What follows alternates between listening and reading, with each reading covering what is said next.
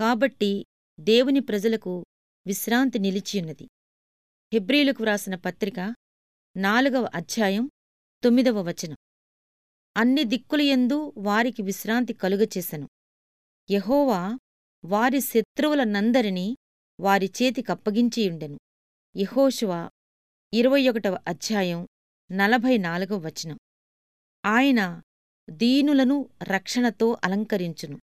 కీర్తనలు నూట నలభై తొమ్మిదవ అధ్యాయం నాలుగవ వచనం. ప్రఖ్యాత క్రైస్తవ సేవకుడకాయన తన తల్లి గురించి చెప్తుండేవారు.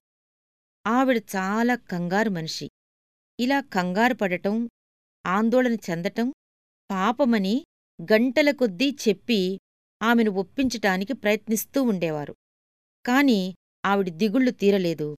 లేనిపోని బాధలు ఊహించుకుని దిగులు పడుతూ ఉండేది. అయితే ఒకరోజు చిరునవ్వుతో ముఖం వెలిగిపోతూ కనిపించింది. ఏం జరిగిందని అడిగాడతడు. రాత్రి తనకో కలొచ్చిందని చెప్పిందామె. కలలో ఆమె ఓ రోడ్డు వెంట వెళుతున్నది. ఆ దారి వెంటే చాలామంది భారంగా కాళ్ళీడ్చుకుంటూ వెళ్తున్నారు. వాళ్ళంతా తమ వీపుల మీద నల్లటి బరువైన మూటలు పెట్టుకుని నడుస్తున్నారు. చూడటానికి అసహ్యంగా భయంకరంగా ఉన్న దెయ్యాల్లాంటి జీవులు వాళ్ళు మోసుకెళ్ళేందుకు ఆ మూటల్ని ఎక్కడ పారేస్తూ వెళ్తున్నాయి. మిగతా వాళ్ళలాగే ఆమె కూడా ఆ అనవసరమైన బరువులు మోసుకుంటూ వెళుతున్నదట. దెయ్యాల బరువులకి కృంగిపోతూ కాసేపటికి తలెత్తి ఒక మనిషిని చూసిందట. అతని ముఖం దయతో వెలిగిపోతున్నది. అతను అటూ ఇటూ పరుగెడుతూ ఆ మనుషుల్ని ఏదో చెప్పి ఓదారుస్తున్నాడు. చివరికి ఆమె దగ్గరికి కూడా వచ్చాడు. ఆయన తన రక్షకుడిని ఆమె గ్రహించింది.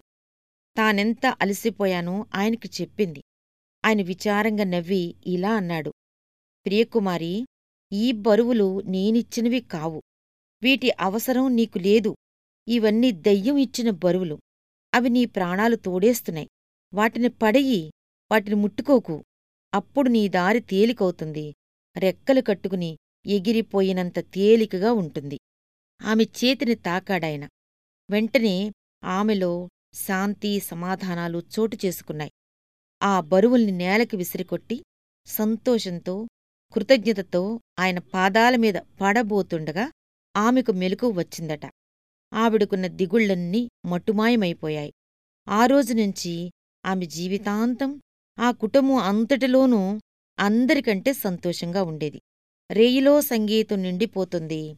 దినమంతా వేధించిన బాధలు తోకముడిచి పారిపోతాయి. Música